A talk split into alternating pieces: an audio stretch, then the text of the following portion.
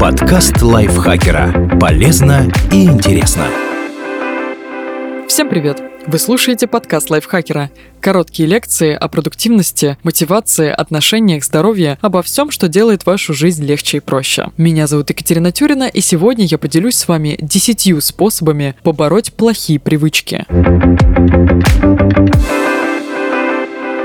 Четко поймите, что хотите изменить. Просто сказать «я хочу избавиться от плохих привычек, их у меня полно» недостаточно. Нужно понимать, какое именно поведение вы хотите изменить. Например, не бросать обувь в прихожей, а аккуратно ставить ее на полку. Есть не перед телевизором, а за столом. Не сидеть по вечерам дома, а выходить на пробежку. Определите такие конкретные действия, и вам будет проще с ними работать.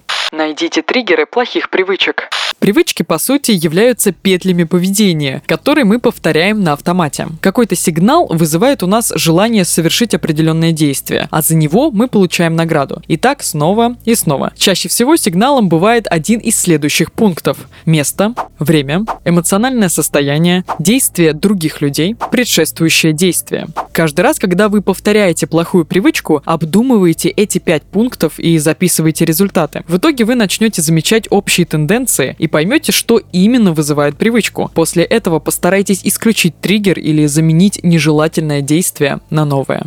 Штрафуйте себя. Откладывайте какую-то сумму каждый раз, когда совершаете действие, от которого хотите отказаться. Пусть плохая привычка приносит дополнительный убыток. Например, заленились идти на тренировку, положите двести рублей в специальную банку или на отдельный счет. Можете назначить разные штрафы за разные привычки, в зависимости от критичности каждой. Если хотите отказаться от импульсивных трат, откладывайте такую же сумму, что потратили на ненужную вещь. Чтобы было проще, заручитесь поддержкой друзей и близких. Пусть они напоминают, что вы должны заплатить штраф, если заметят за вами плохую привычку. Можете даже договориться отдавать небольшую сумму им, а не откладывать ее для себя. Это станет дополнительной мотивацией. Вводите перемены постепенно. Не пытайтесь полностью измениться за один день. Это невозможно. Будьте терпеливы. Сосредоточьтесь на одной привычке и продумайте постепенные мелкие шаги, которые будете предпринимать. Например, вы хотите сократить количество вредной пищи в рационе. Если вы попытаетесь сразу целиком перестроить свое питание, у вас ничего не получится. Вместо этого начните класть в еду меньше сахара или замените сливки в кофе на обезжиренное молоко. Когда это начнет даваться вам без труда, добавляйте новые маленькие шаги. Постепенно они приведут к большим переменам.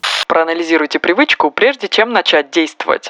Конечно, вам не терпится избавиться от своей плохой привычки, но вместо того, чтобы сразу же бросаться в бой, тщательно проанализируйте ее. Дайте себе на это месяц. Составьте список причин, по которым хотите от нее отказаться. Отмечайте каждый раз, когда совершаете нежелательное действие. Так вы лучше поймете, что вызывает эту привычку и как с ней бороться. Ставьте напоминания.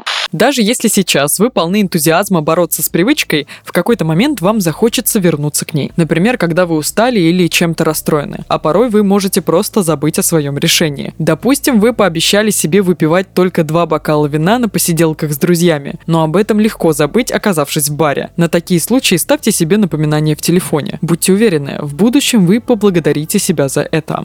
Найдите значимую причину. Все знают, что курить и питаться фастфудом вредно для здоровья, но самого этого знания обычно недостаточно, чтобы избавиться от плохой привычки. Поэтому важно найти причины, значимые лично для вас. Например, бросить курить, чтобы серьезно заняться бегом, или не ругаться с членами семьи из-за неприятного запаха, перестать есть сладкое, чтобы лучше выглядеть, или тратить меньше денег.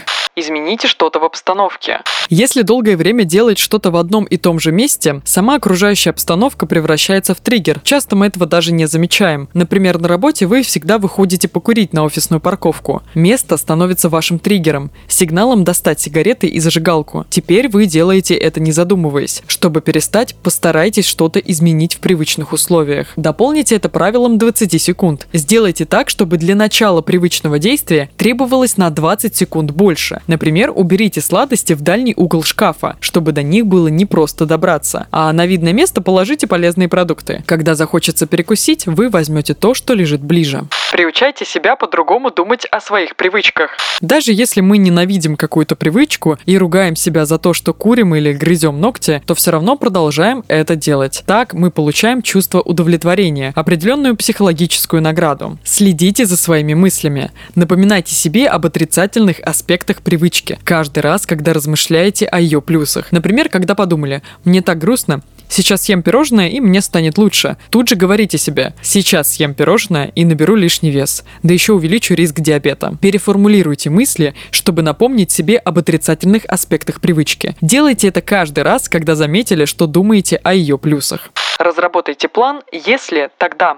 Он поможет разорвать петлю и заменить плохую привычку другим действием. Запишите, что будете делать, когда вам захочется вернуться к ней. Если я окажусь в ситуации X, то я сделаю Y. В данном случае X – это сигнал, который вызывает желание совершить привычное действие, а Y – ваше новое поведение. Например, если я зайду с друзьями в бар, то закажу безалкогольный коктейль. План должен быть простым, чтобы переключение на него не требовало от вас массы усилий. Первое время вы будете иногда пропускать сигнал или возвращаться к старой модели поведения. Это естественно, но постепенно образуется новая петля, а вредная привычка останется в прошлом.